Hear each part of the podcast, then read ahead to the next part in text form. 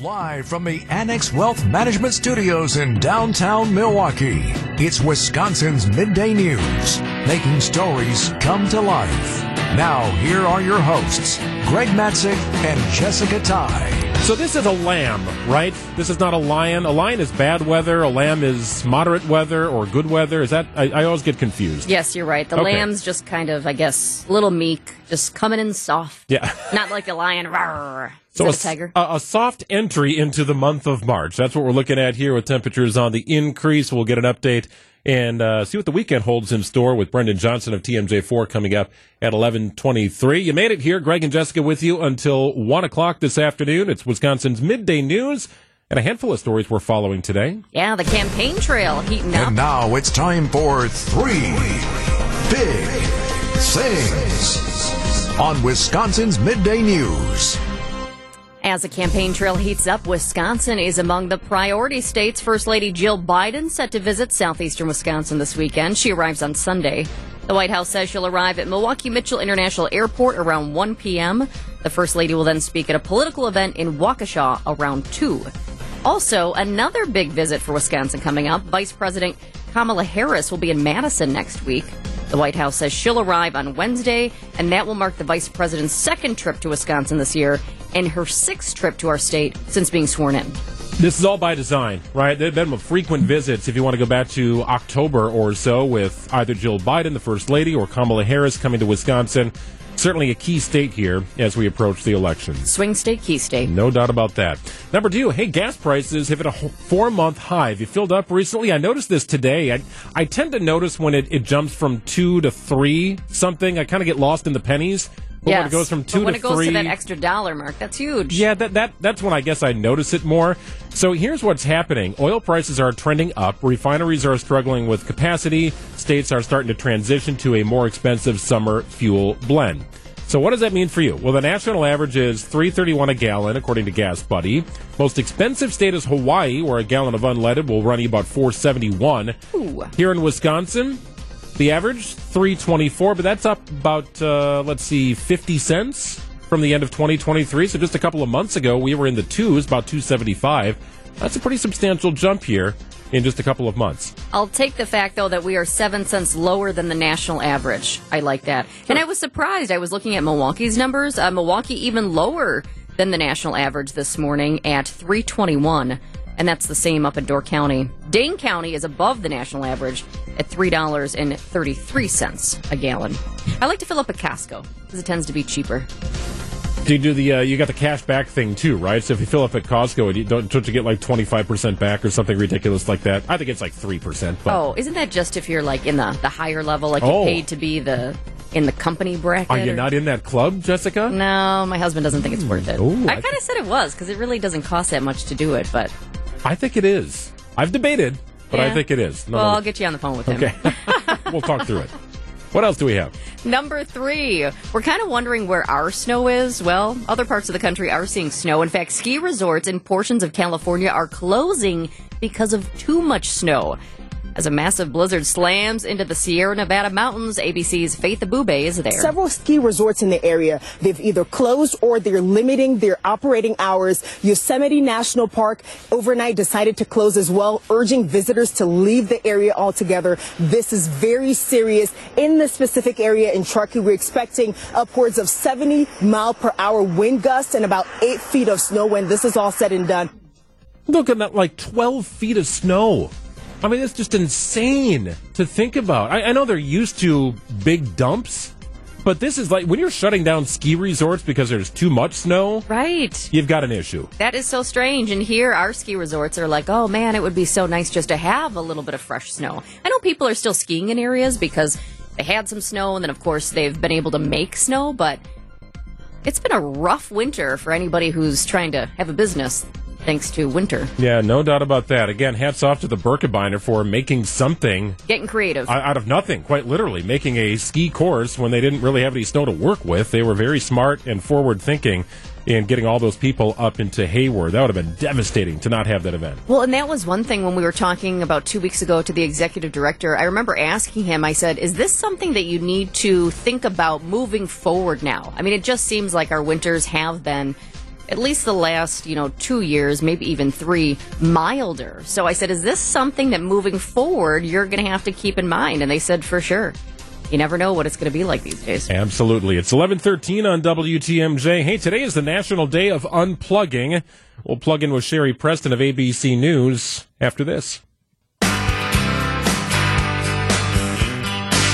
So if your cell phone is the first thing you reach for in the morning or maybe the last thing you reach for at night before Both. you go to bed, yeah, right? So how often do you check it today? 10, 20, 30, 50, 100 times? Honestly, I wouldn't even want to know, especially if you have work related items on your phone. This is the first time I've only had one phone, like where my work is also on my personal. Usually I've had two phones. Yeah, there's benefits to both of those, but uh, it's hard. It's hard to unplug. Well, today is the global day of unplugging. The idea, step away from your electronics for 24 hours. We booked our good friend Sherry Preston from ABC. Sherry, I thought it would have been, you know, on brand for the story for you not to call in, but but here we are. Well, here's the thing. It's not technically have to be today. I mean, this is what this is the deal. You you have a day to plan for it. Ah. It's basically a 24 hour period, and, and and you should be planning for it today. Let's say you want to do it tomorrow. Um, you know, let let your friends and neighbors and everybody, your family, know you're stepping away from the phone for a bit, so that they don't worry about you when you don't text back right away, or your your work as well.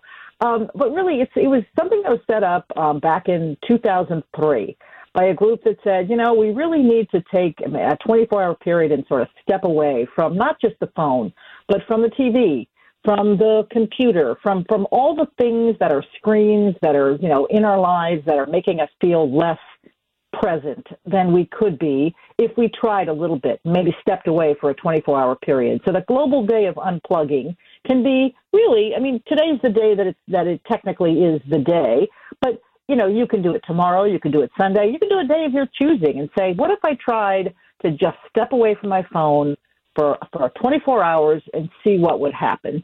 And, you know, it's one of those things where I, I think that people don't realize how much they are on their phones until they start to do this. And then they start to go, wow, I really do reach for my phone a lot. I mean, I don't know about you guys, but there's nothing more annoying than being in a meeting with somebody or out to lunch with somebody and they've got their phone there and they start looking at their phone.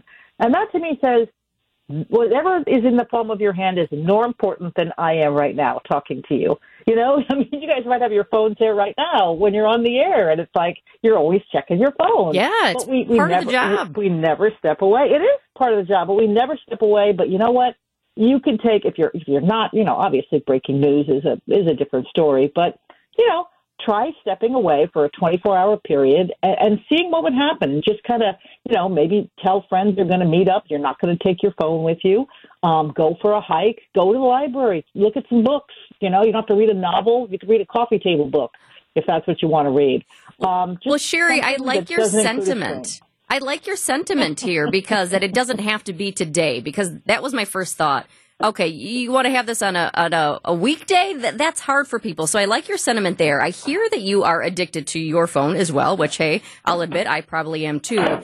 So, what are some tips for people? Because it's so much easier to say put your phone down, but have you found anything personally that has really helped you to do that? Well, you know, one of the things that that you can do, first of all, like I said, like prepare. Prepare the day before. Make plans with friends. Say, "Hey, let's go on a hike tomorrow." And set it for a certain time, and know that you're going to not be on your screens that day.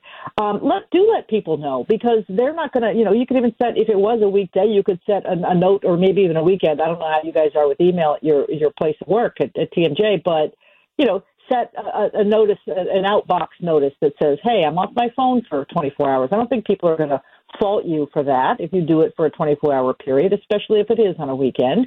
Um, and just sort of set aside time to think about it. Put a rubber band on your wrist, and, and every time you reach for that phone, snap the rubber band and think about it. You know, I mean, it's one of those things. That's what you do. It's a classic form of like, um, you know, compulsive behavior is to, to to take that rubber band and do that. But but honestly, our phones have turned into that compulsive behavior because Sure. you know we do this all the time. It- you know, it's one, that- one thing. It's, it's that moment of panic, Sherry, where it's like, "Where's my phone? Did I bring my phone? Where's my phone?" And then like you just you can't think about anything else till you find it. there absolutely is that moment. And the Find Your iPhone uh, thing to me is like necessity. If I can't find it, then it's just like boom, I do that. But one of the things I used to do with my kids when he's young, and that is, um, you know, when they get in trouble for for you know I don't know whatever, we'd say no screens. Okay, no screens. And then he would proceed to write these long essays of why he should be allowed to have his screen. You know, I'm, I, you know, I did this and this. He'd have part A, part B, part C, and all these reasons. He didn't even realize that what he was doing was not on his screen. So we were kind of getting him to, you know, we were trying to do that. He would do it on his own. But it's like, that's one of the benefits of being off your screen. You actually learn to write maybe a letter, a persuasive letter describing why you're on, you know, you off your screen. Um, it's just something to give it a try, maybe for a, again, for a 24 hour period. You don't have to do it for a week or a month or a year. You don't have to step away altogether. But really, when you think about it, when you think of social media, you know, everything that you look at on social media has already passed. It's done. You don't know what's going to happen in the future. So, you know, who knows there. So why not just live in the present? And, and, and give up your phone for just a tiny bit of time and see what happens. Give it a shot. ABC Sherry Preston, if we reach out to you for a future hit here, Sherry, and you just don't respond, we'll understand you are taking we'll why. your day. Thank you so much. Always good to catch up. Take care, guys. You bet. 1122 on WTMJ. Get a look at the weekend forecast coming up after this. Well, kind of a bizarre week of weather. We're back into a warming trend here for the weekend. Meanwhile, out west, 12 feet of snow in the Sierra Nevadas. I mean, just craziness kind of all over the place here. TMJ4 meteorologist Brendan Johnson. Brendan, let's start with this week. The, the wild record setting swing from 70s earlier in the week to, you know, 20 something as an overnight low. Oh my gosh, guys! I mean, uh, just to have all four seasons within the span of about 24 hours, uh, completely jarring. Uh, largest temperature drop within 24 hours uh, recorded in Milwaukee as a result of those very, uh, you know, cold that cold blast that came in, and of course, you know, 74 uh, the day before, which blew right by the all-time record high in February in Milwaukee. Uh, just crazy. Good news is that is in the past. Things are looking a little bit more calm here for the remainder of the weekend and next week. I know it doesn't happen like this, but I just get a kick out of like the visual of you know, an old man or one of you guys like going down to the basement at TMJ4 and opening up this big book that's dusty of the records from the 1900s. Yeah, yeah. You, you, I mean, you have to look back all the way to the the 1870s, and believe it or not, I have gone in a few cabinets here at uh, Radio City. You have. We do have paper. There are paper copies of the records at the Milwaukee Mitchell Airport. You know, and we've had a couple different sites in Milwaukee of all of the highs, the lows, month to month. I think I found some that go back into the 70s in the weather office, um, but you know, I'm sure the basement has many more. so. Brendan, are, are, we? Should we be running the gas out of our snow blowers right now? I feel like anything that falls that looks white will probably just melt because the pavement's been warm enough and everything's just been warm enough. Absolutely. So I don't want folks to be deceived uh, because the temperatures, you know, for March, April, May can still fall below freezing. So I know folks are probably already like, all right, can I go start planting things or doing those spring like activities? Way too early to do that. Do need folks to know that we still have several nights that will be below freezing, you know, as we go into March. The overall trend, however, yes, we're starting the month a little bit warmer than average. We can still see, guys, uh, on average, a little more than six inches of snow in the month of March coming off of a very dry February. I know it's hard to believe, but I will give Mother Nature, you know, a few weeks here uh, to see what she can do and if she can bring us a little bit more in the way of snowfall. But uh, as it stands right now, barely any snow here in the uh, next week or so. Yeah, it looks like we're getting into the 70s this weekend. Appreciate your time, Brennan. Mm-hmm. We'll check it again soon. Yeah, take care, guys. Have a great weekend. You do the same. 1127 here on WTMJ. And 66 degrees at 1037 in the greater Phoenix area. It's where we find Dom Cotroneo, Brewers Extra Innings host, covering the Brewers at spring training. Dom, welcome in. Hello, hello, one more time. How are we doing? Great, man. What's been the highlight of the week? One of the most interesting things that you've seen or experienced either with the team or away from the team? I mean, Tuesday was pretty hard to top, right? FaceTiming Rudy Ruettiger. um, I mean, I mean, shoot. I mean, this will be public knowledge here shortly. But uh, Landon Donovan's in the clubhouse right now. You Landon, know, like, I mean, the just- soccer player? yes. Oh. Yes. So this will be public knowledge shortly. I'm sure there'll be content that coming out of it. I know we're we're sitting in the media session with uh, with Murph and. Who long no phone phone rings and you know that happens from time to time, but he actually answered it in the middle of the session and you know he was giving Landon directions to make sure he gets into the building. So him and his family are I guess are are big Padres fans and of course uh, knew Murph from back in the San Diego days and just connections and acquaintances and you know somebody and next thing you know Landon Donovan's in the the next room over as we're leaving with Murph. So it was pretty funny. So did they let him take batting practice? Uh, I remember a few years ago. I would love to see that. Yeah, like- I would love to see that. So Baker Mayfield, the, the NFL quarterback, was at camp, I don't know, four years ago when I was down there, and he was just sort of in the clubhouse, like, well, this is interesting. And then he was on the field taking batting practice, kind of out of nowhere. You, you know, I, I think this is uh, this is my nerdiness coming out as well. But last year, uh, one of Christian Yelich's good friends, who's also a professional athlete, Max Homa of the PGA Tour, just same thing. Just kind of you walk in like, and there's Max Homa, and the rest of the beat is like, who's this guy talking to Yelly? I'm like, dude, that's Max Homa, and everyone's like, what? And that's where my, my nerdy golf self comes in. But yeah, it's been it's been a fun first week here of of games with Murph, and you never know what you're going to see. Hey, speaking of fun, I was wondering, do the guys get a chance to have some fun too? I mean, it, it's it's down to business, spring training, getting getting ready for the season, but do they get a chance to have some fun? I know usually social media people are down there. You know, the team's trying to get some fun stuff for social media. What's that like behind the scenes? Yeah, I think the guys, like I told you guys yesterday, they get their work in and then you get on with your day. And I think one of the things I love about this team is that they're they're pretty tight knit. And if you're closely stalking Instagram, you may have noticed a couple of nights ago, Bad Bunny is in town here in Phoenix, and he's playing a couple of shows in a row. And who's in a VIP section altogether? Freddie Peralta, William Contreras, Willy Adames, and former brewer Luis Urías. They all went to Oh. the Bad Bunny show together. So there's always a way to get things done. I think he's playing again tonight. Uh, I was talking with some folks. Uh, I guess uh, uh, who was? I think Slasher's coming to town. I don't know. It's just there's always something to do at night. That's why we play so many day games. Yeah, speaking of social media, Christian Yelich, it was just yesterday, uh, posted a picture of him at 17. And um, he, it, it's not the most flattering picture of Christian Yelich, but I, it kind of made me laugh because he's got a Brewers helmet on, but then his uniform, his shirt is, they must have been the area code group. That must have been right. the team So that's that's a that's an old scouting thing where uh, you know teams will have it's called the area code games for high school prospects. You know, get them in front of like a showcase kind of thing. Ah. Okay, yeah. Where you get them in front of prospects and you get a chance. But it was ironic. You know, one of the Brewers area code teams, like generally it's in the area of your uh, you know, big league franchise, but obviously there's not much baseball, you know, come February or March time when these games normally are in Wisconsin. So the Brewers had one in Southern California for a very long time, so that's why that was. And uh, I can tell you what, when I was 17 years old, I had a hair, so life comes at you fast. Yeah, no doubt about that. I can relate. Uh, Dom, though, uh, one thing I've noticed covering the Brewers at spring trainings for so many years, you talked about the evening activity and the Bad Bunny show. Players do not like alarm clocks. And it's always interesting to me that all the games are played at spring training, I'd say 95%, you know, around 1 o'clock or so. So the players are in the clubhouse at like 7.30, 8 o'clock. But half the games, or more than half the games, well more, during the regular season are played in the evening hours. They do not like the alarm clock. I, I think it's a mix here, right? And don't leave it just as the players that don't like the alarm clock. I think the media doesn't like the alarm clock either.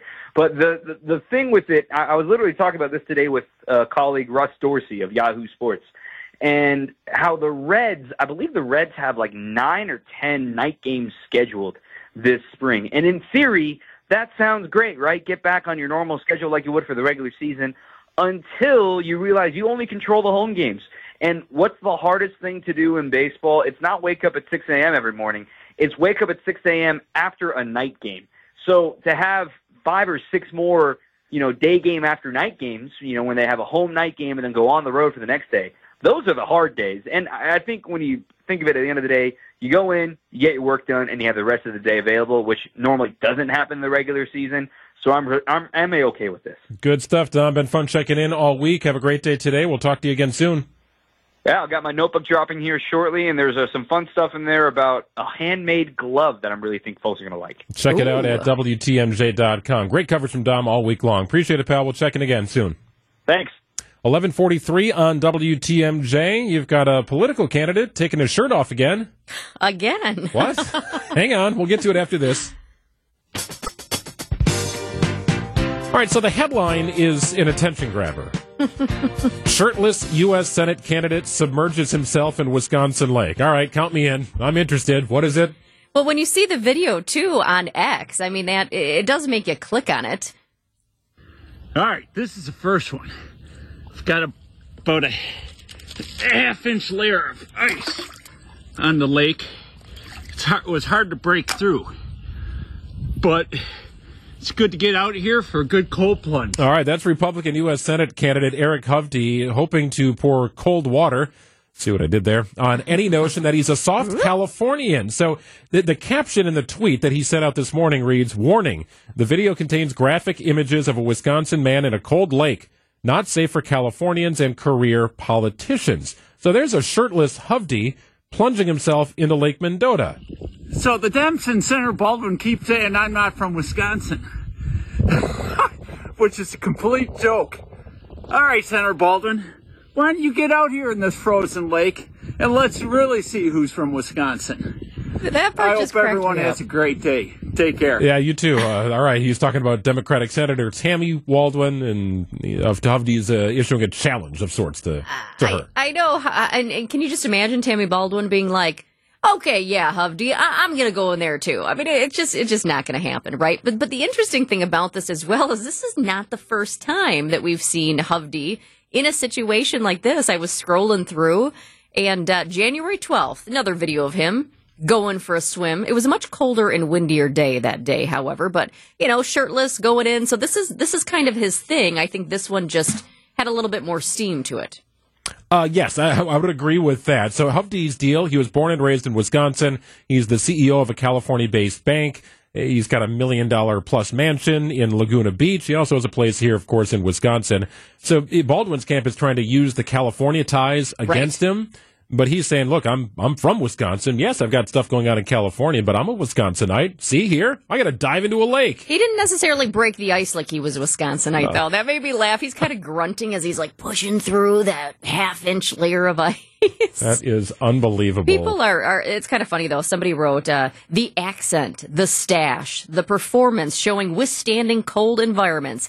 Definitely from Wisconsin. Of course, there has been a response. That's the update to the story here today. Wisconsin Democratic Party spokesman Eric uh, Arik Wolk doubled down. So he said, "quote in a statement: If California bank owner Eric Hovde thinks sitting in a lake is going to stop us from telling Wisconsinites about his California bank, California mega mansion, and California ties, he's going to be swimming a whole lot for the next eight months."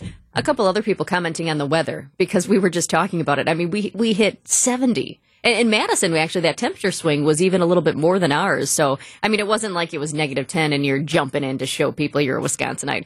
It was uh, pretty nice on numerous days this week. Yeah, no doubt, right? I mean, it's still cold, perhaps, but it's not like the New Year's polar plunge Yeah. that you're probably used to. I mean, the water's not warm, don't get me wrong, but uh, it, we definitely had some nice days to do it. And the sun was shining bright in his video. Uh, there's no doubt about that, including the reflection off of his chest. It's 11:50 on WTMJ.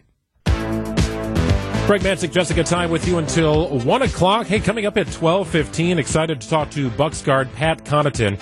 You want to talk about a guy having a lot going on? So much going on from his professional life to his personal life. No doubt about that, including an incredible honor that Pat will be receiving this weekend thanks to the Vince Lombardi Cancer Foundation. We'll go through all the details. Pat Connaughton, our scheduled guest, coming up at about 12:15 today. A 50th birthday surprise, a longtime Washington leader announces his departure, Hovde's dip in the cold and more. It's the week in review and it's brought to you by Outdoor Living Unlimited. What we do here is go back, back, back, back, back, back, back. on this Monday morning. Want to bring in WTMJ meteorologist. Happy birthday to you. Happy birthday to you. Happy, happy birthday to you. Yes. Thank you. so- Indeed. Another year older. If I were to tell you that a study says that heels are good for you, how would you respond to that?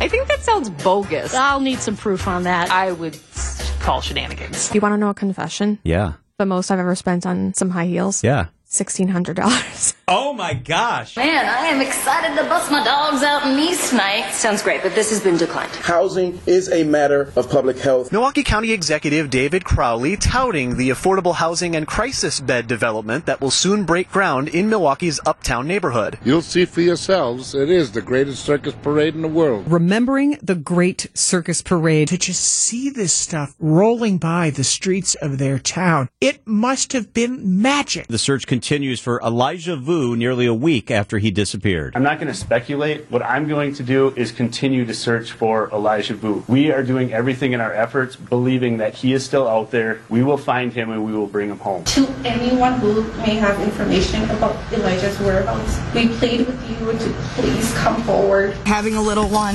this is too close to home. Joe Biden will win the Democratic primary here, and Donald Trump the Republican. And based on what we are seeing so far, this protest vote seems to be very significant. I really think his views on where to take America are older than.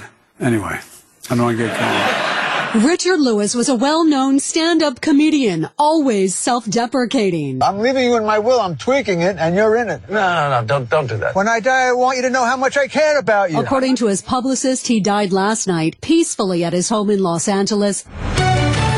Some breaking news this hour just moments ago. Senate Minority Leader Mitch McConnell announces he will step down from his position in November of this year. I stand before you today, Mr. President, and my colleagues to say this will be my last term as Republican leader of the Senate. We love you all. We love this city. And we'll miss you so much. The widow of former Packers quarterback Bart Starr, Cherry Starr, has died at the age of 89. They were so kind and generous to everybody they met. Admirals President John Greenberg, friend of the program in the House, as is one of our favorite mascots, Roscoe, in full regalia. Morning, Roscoe. See now, Yep, if you, that's about it. See, you have suggested that there might be an offering to the people tomorrow at uh, Saz's, at Steny's, and uh, at Major Goolsby's. When you walk in, you'll get a certificate for your first Coors Light on us. Free Coors Light tomorrow at uh, those three fine establishments. Yes, sir. Outstanding. Great work. Just took it to my veins! Got about a half inch layer of ice on the lake.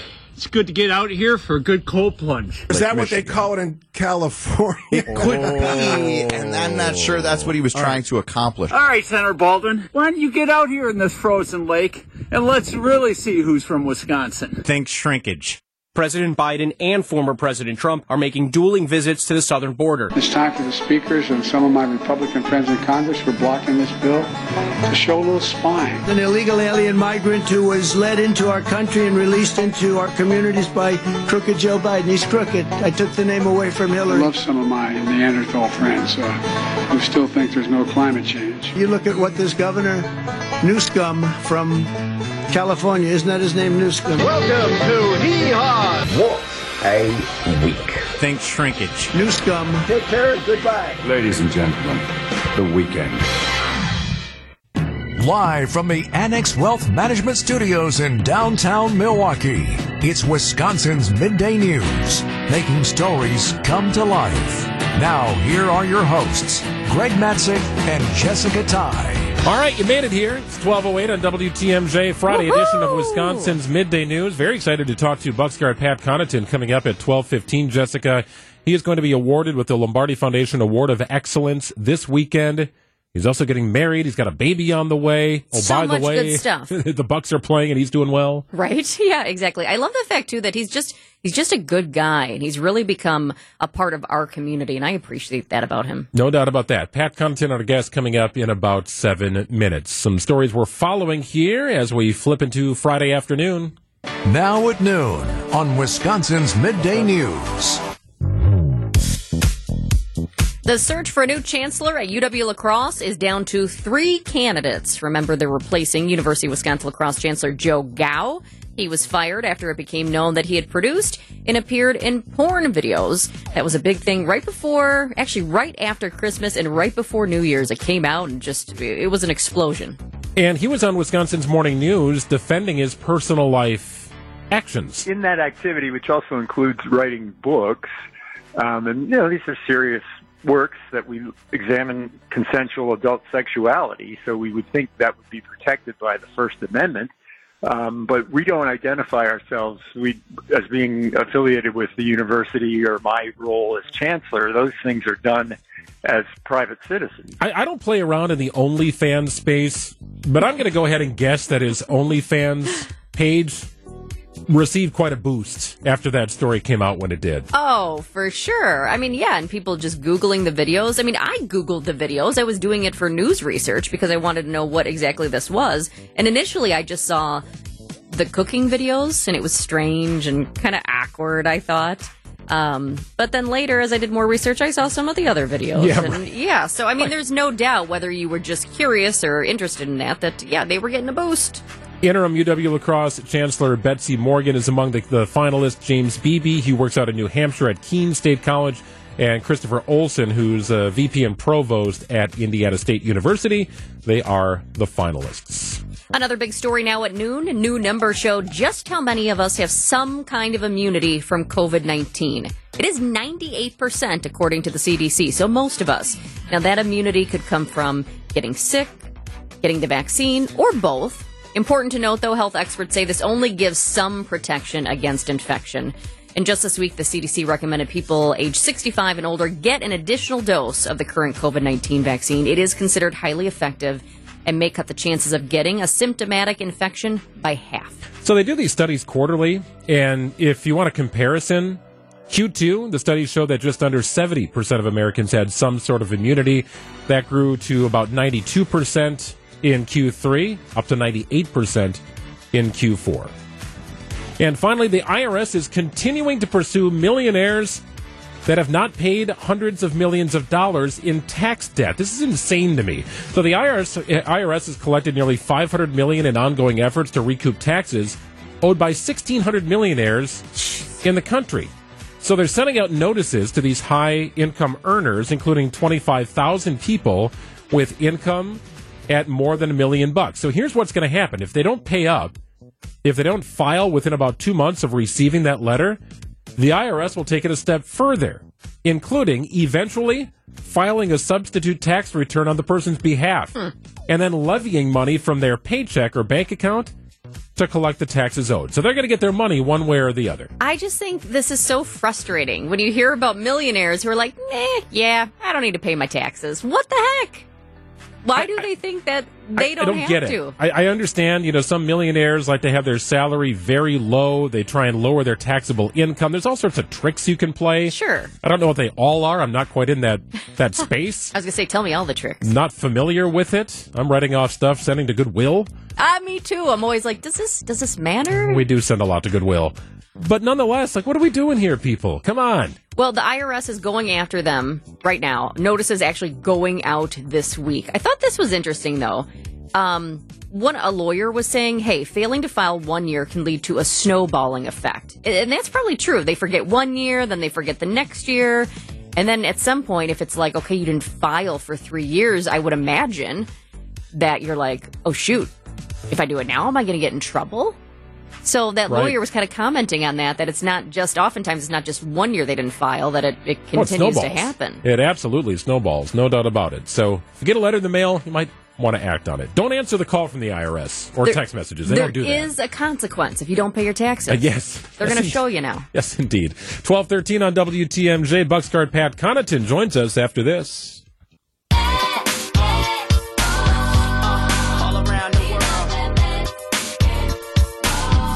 So, a big event over the weekend. It's on its way to the Pfister. It's the Lombardi Award of Excellence. It's a, an annual event here put on by the Vince Lombardi Cancer Foundation. Those who have uh, listened to me for years on WTMJ know I'm a big part of the Vince Lombardi Golf Classic, which is coming in June. Uh, great events put on by the Vince Lombardi Cancer Foundation and uh, a great mission as well. Well, the award recipient, the Award of Excellence recipient this year, after Ernie Johnson, the famous broadcaster, won it a year ago, is none other than Bucks guard Pat Connaughton, who joins us on the line right now. The team in Chicago to take on the Bulls. Hey, Pat. Appreciate you guys having me. Well, thanks for joining us here, man. Congratulations. When you found out you were going to be receiving this prestigious award, what goes through your mind?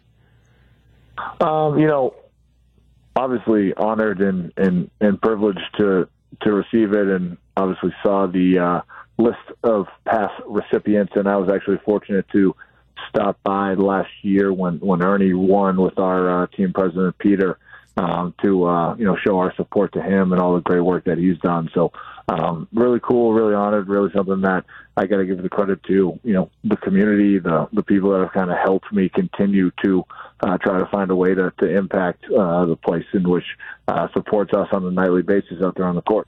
It's an awesome honor. Pat, at the top of your Instagram, you write family over everything. Your family is growing. Congrats on the engagement and the baby news. Appreciate it. Yeah, thank you. It's, uh, you know, when I uh, talk about family over everything, I, I always consider it, you know, family, friends, loved ones, like people that mean um, so much to you in your life that don't necessarily have to be blood related, but to, uh, to set set forward on you know this new chapter of my life, shall we say, and have the ability to um, have a happy, healthy, um, you know, fiance at the moment in time, and um, baby boy on the way is pretty pretty incredible. I love it. So fans want to know how did you pop the question? um, you know, her and I obviously uh, we love the beach, and of course, Milwaukee's got a very, very nice beach in Lake Michigan. However, wait, was I was going to say it wasn't in Milwaukee? I, I, looked at those pictures. No. Yeah, no, not quite warm, and uh, don't quite have the ability to do it to jump in the lake unless you're trying to do a polar plunge nowadays. so uh, we were down in Florida um, for All Star break for a few days, and was able to uh, you know surprise her down there, which was awesome. All right, Pat, you have a very important responsibility here. You, you, get to you get to do the registry thing, right? You get to register at Crate and Barrel, maybe Target. Think that through, but go on yeah. the trip where you get to walk around at the scanning gun and just like hit, hit the barcode on beef jerky to plates to whatever you Anything want, man. You want. We'll, we'll get you something if we if you tell us where you're registered. I appreciate that. No, we. uh you know, we're fortunate um, to uh, have uh, quite a bit of uh, you know partners and and uh, you know relationships in, in different places. So um, you know, Nuna has been great to us. Uh, you know, they sponsor our family room at the Fiserv, and they've been great. They've been super welcoming and, and helpful, and, and helping us with some of the things that we'll need for the little guy as he as he comes into play, and um, carry him around all different places, and hopefully, obviously, into the Fiserv for a a long playoff run, and uh, it'll be something that. Uh, I'll uh, keep you guys updated, but the, the scanning gun is definitely on my radar. it's awesome. You're adding a Mini 24 to the mix. Your, your fiance, for people who don't know, plays for the Houston Dash Pro Women's Soccer Team. Are y'all betting on the baby just to be a star athlete, combining your skills and her skills? Yeah, well, you know, look, it's funny. She uh, she's obviously the um, the quick and, and fast uh, one um, in her profession. She's uh, oftentimes challenged me to races and says she can beat me in a race. Nice. TBD on if that is actually possible, but we'll give her the benefit of the doubt for now. And um, you know, so I told her that hey, he's probably going to come out, you know, sprinting. Hopefully, she he has her genes, and hopefully, he has the ability to, uh, you know, she's. Uh, very well. Uh, she might have done a little better than me in school. I told her I got into Notre Dame, but they made me play two sports just to walk into that place. And I'm pretty sure she's only gotten like one B in her life. So hopefully they, she uh, he has her smarts as well. Milwaukee Buck star Pat Connaughton joining us on Wisconsin's Midday News. Hey, Pat, if you can hang on one second, I want to ask you about another one of your Connaughton courts unveiled earlier this week at a school in Milwaukee. More with Buck star Pat Connaughton after this. It's Wisconsin's Midday News on WTMJ.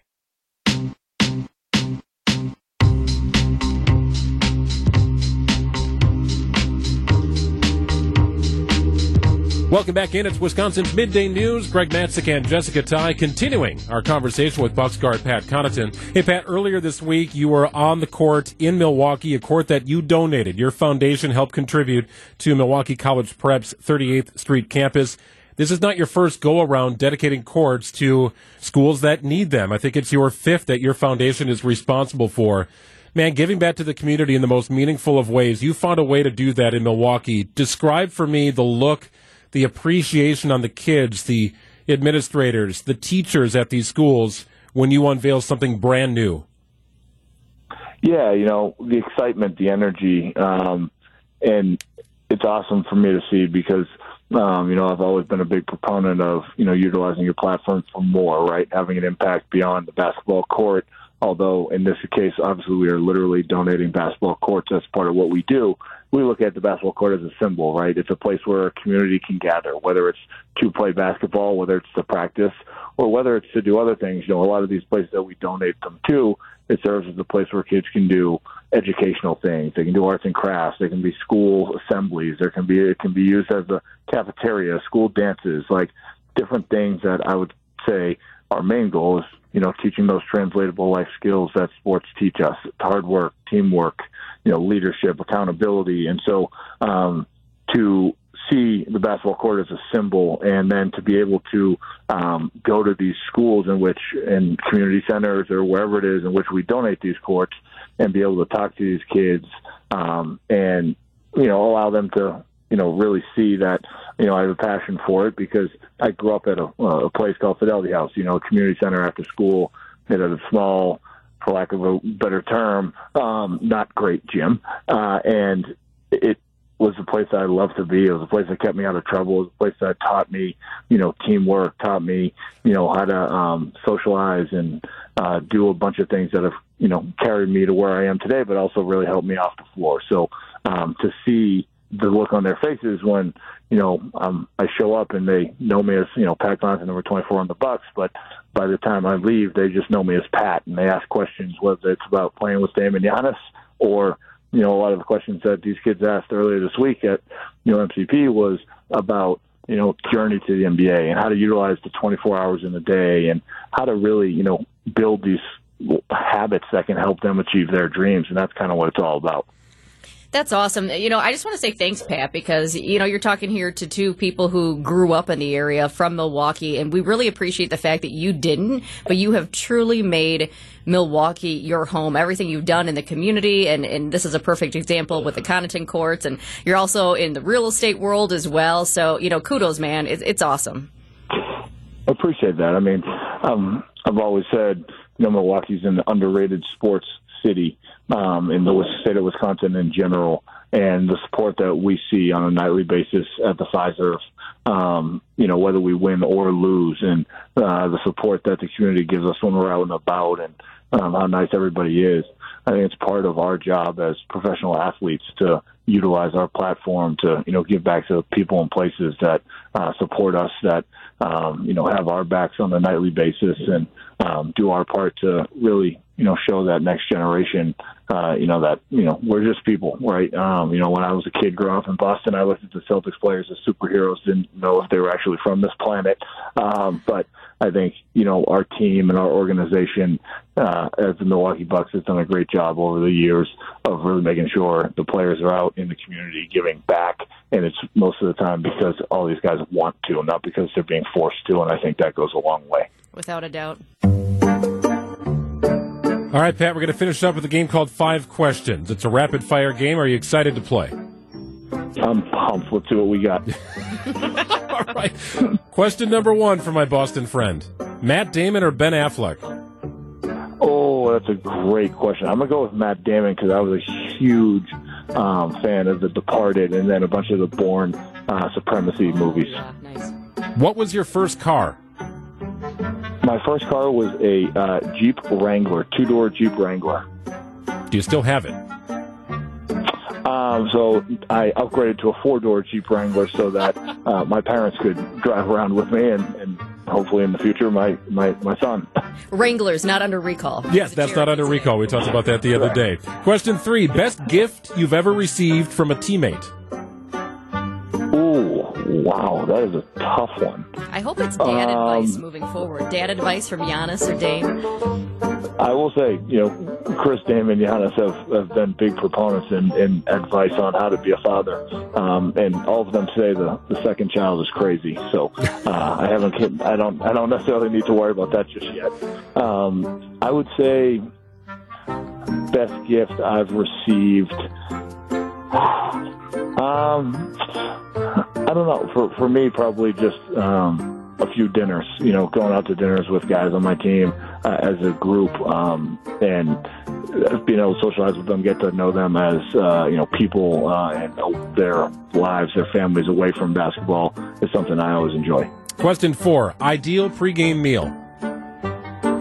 Ooh, so So I go with pesto pasta with a little grilled chicken and uh, red chili flakes on top. Oh, yes, those red chili flakes. Love it. And finally, has Thanasis ever checked himself into a game? Um, so no. However, I think he's come close a few times.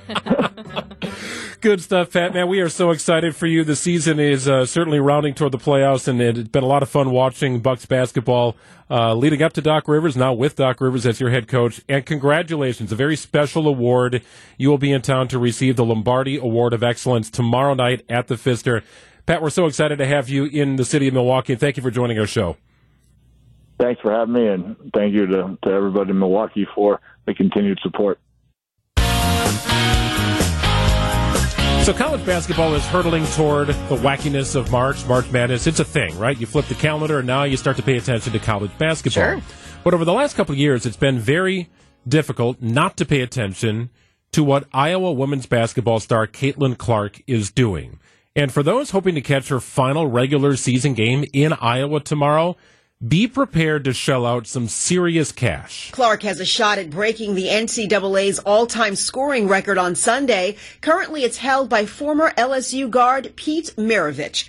The game could become the most expensive in women's college basketball history, with some resale tickets going for over $6,000. And CBS's Carissa Lawson. So Maravich scored 3,667 points. Clark is at 3,650. Wow. So she needs 18 points against Ohio State tomorrow to break the record, and she's expected to be a top pick for the WNBA draft. So this is not about rules. This is not about the game changing from one era to the next, right? Maravich played three years. Clark's going to play four years. Maravich played 83 games. Clark's going to play 130th game tomorrow. There was no three point line when Pete Maravich played. There was no shot clock either. The game was much slower. This is not about that. This is about what Pete Maravich and now Caitlin Clark mean to the game of basketball. So about a week ago, we went to your alma mater, Jessica, Brookfield East, to watch a, a girls' high school basketball game. They played in a, a regional game against Divine Savior. Go Spartans. And so, some of my friends have daughters who play on the Brookfield East team. And Mike Kelly is a friend of mine. He's one of the coaches on the Brookfield East team. I'm friends with Andy Farley, the principal, uh, and I grew up in Brookfield. So we wanted to go support. And we went again to the Brookfield East game last night in Hartford because my daughters, who are seven and nine, keep asking me, when do they play again? I love that. When do, are, when do they keep going? Like, like my girls are in the Hamilton School District, and the Hamilton girls team is out. The boys are in it. We're going to check out their game tonight. But the Brookfield East girls basketball team is getting people excited, just like I was Caitlin Clark. I mean, yes, it's just unbelievable. She is such a powerhouse. So she is six feet tall, Caitlin Clark, and she flies around the floor. She shoots thirty-five foot three pointers. I'm watching the Brookfield East and Germantown girls play last night, and my wife and I are looking at each other like, "This is so different." Than the girls' high school basketball I watched in the mid 90s and that my wife played in the late 90s, where the guards, the starting point guards, are 5'8, 5'10, moving around. like It's incredible. Three point shots going up and in left and right. There were 81 points scored by Brookfield East last night. That is so great to hear. It makes me want to go to a game now because I have not been to a girls' basketball game in a long time. And, and I was actually talking to Greg about this earlier. I said, I, I hate to even say it out loud, but it is the truth I mean, when we were in school, a lot of times you weren't going to the girls' basketball games. So the fact that we have these ladies on the court doing awesome things at Brookfield East, number one, and, and other schools across the country. But I mean, Caitlin Clark, it is so nice to have a young woman that our little ladies, the girls, can look up to and watch and, and get excited about. And the other big question now is now that Clark is going to go pro with the WNBA, will she take all of this excitement with her to the WNBA? My gut says yes, but it'll be interesting to see if she has the same impact on attendance when it comes to ratings and, and ticket sales. I know you were talking about um, the final game. That has been sold out like almost all season sure. because people just wanted to be there. I mean, you talk about senior day, it's going to be crazy emotional uh, as well. So kudos to her. It's I, been fun to watch. In, all my years covering sports, I have found most NBA athletes to be the most unrelatable athletes. And here's why I say that. I, I just don't know what it's like to be 6'10. or seven one, right? It, it, it's True. just different that way, right? And I think about other you know stars in in women's basketball. Brittney Griner is a name I remember back from her days playing at Baylor. Well, even she was six nine. Like, eh, how many girls growing up can look at that and say that's what I want to be? But here's Caitlin Clark, kind of like Steph Curry in the NBA, who's a six three guard, hoisting up three pointers, chasing all over the court, putting everything into it and and it's translating to what I have seen in women's high school basketball or girls high school basketball. It's amazing the high level quality of play at the high school level. It, it's astounding to me. Well, and when it comes to Clark, would you say, I mean, is there anybody else who's been hyped as much? I mean, if we talk about her going to the NBA, we talk about her being a rookie in the past. Has there been anybody else who has had this much fever and talk around? Yeah, it, it's a little different. I think being in the Midwest helps, but Sabrina Ionescu is a star in the WNBA right now. She started Oregon. Kelsey Plum started in Washington, but again, that's West Coast. It, it, it's different. You, you get a little bit more of the East Coast eyes on your game if, Yeah, you, if you're a star in the Midwest, and I think that's helped Caitlin Clark as well. But these are recent stars, and it's been amazing to watch. So kudos to Caitlin Clark, 18 points, and she'll break Pete Maravich's record. We will be watching. Stories of the strange coming up next at 1243. Greg Nancy and Jessica Tighe with you. It is the Friday edition of Wisconsin's Midday News, 1247-ish on a Friday. It's Friday, which means it's time for Stories of the Strange on Wisconsin's Midday News. You want to start in Delhi or Greenland? Greenland. Hello. Don't ask me why.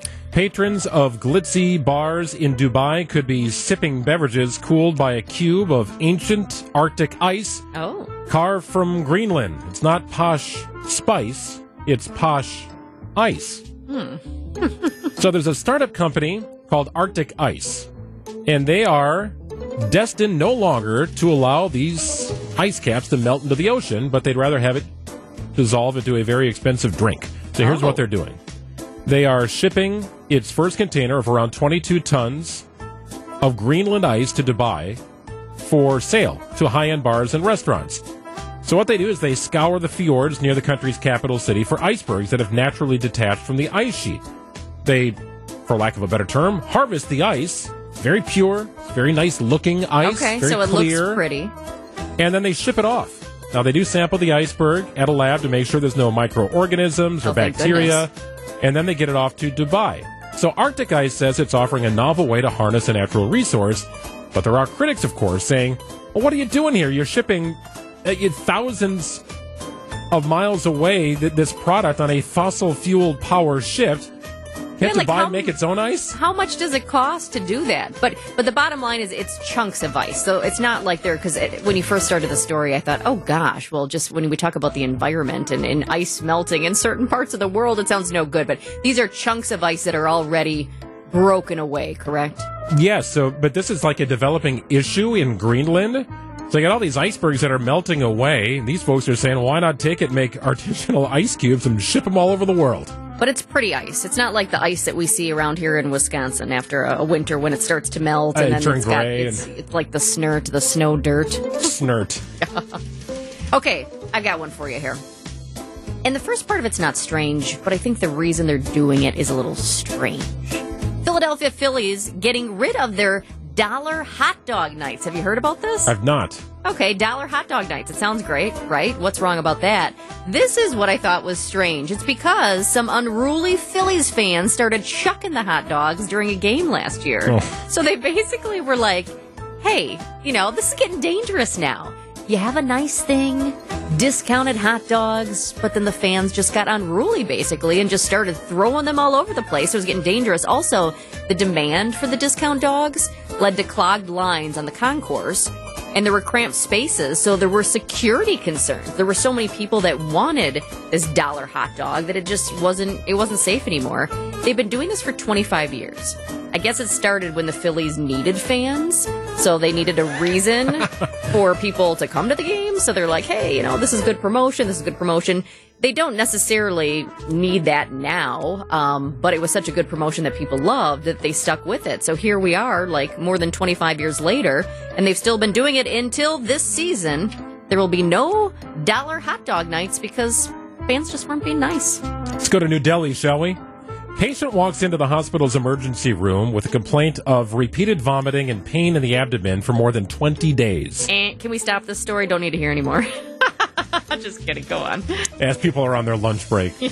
He was not able to eat anything, so they did an x ray. What the heck's going on here? What's in there? X ray of the abdomen showed opaque shadows, lots of them. Oh. Later, the patient underwent a CT scan, which showed a huge load of coins and magnets causing intestinal blockage. Oh my gosh, that sounds terrible. Doctors at the Sir Ganga Ram Hospital have successfully removed 39 coins and 37 magnets from the intestine of a 26 year old. He's now doing well, and that's good. How'd they get there? Does he does he have some? I, I feel like there's a disease out there that makes people want to taste metal. That sounds very strange, but I think there is. Well, the patient told the doctor he thought zinc, which is present in coins, helps in bodybuilding. Oh my god! And the magnet, You're the patient kidding. added, would ensure the coin stayed in the intestine to help absorb the zinc. It's a twofold approach here. The doctor said, What are you, crazy?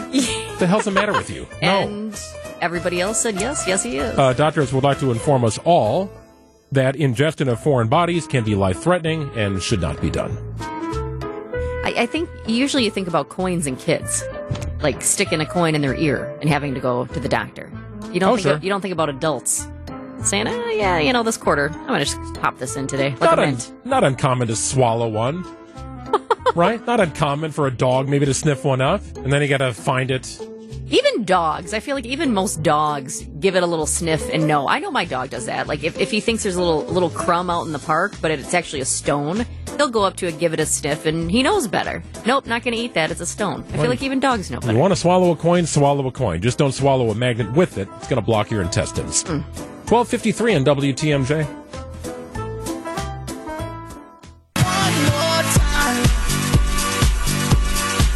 Putting a bow on the Friday edition of Wisconsin's Midday News. Greg Matzek, Jessica Tighe. Great week. We'll be back again on Monday. Better than ever. At least we hope. Better than ever. I got a busy weekend. I feel like I'm gonna be tired on Monday. I, there's a late night Bucks game too. We were talking about that. I used to love Oh, the tonight. late night Yeah. sports at weird times kind of thing. And now I find I get to halftime, I'm like, man, I just can't do this anymore. Like it's 10:30 and I'm falling apart. Well, it's different if you're watching it on TV or if you're at the game. If you're at the game, I'm in the game. I mean, I'm one of those people. I am not leaving early. You will always see me. I will be the last person out there giving it a clap, even waiting for like Melanie Ricks to do her interview at the end. I, I, I love that. I think it's because my mom, when I was a kid, sometimes we would have to leave a little bit early to get out of the parking lot and Sure. to beat the traffic to go back to the burbs. So as an adult, I have made my choice and I am not leaving the games early.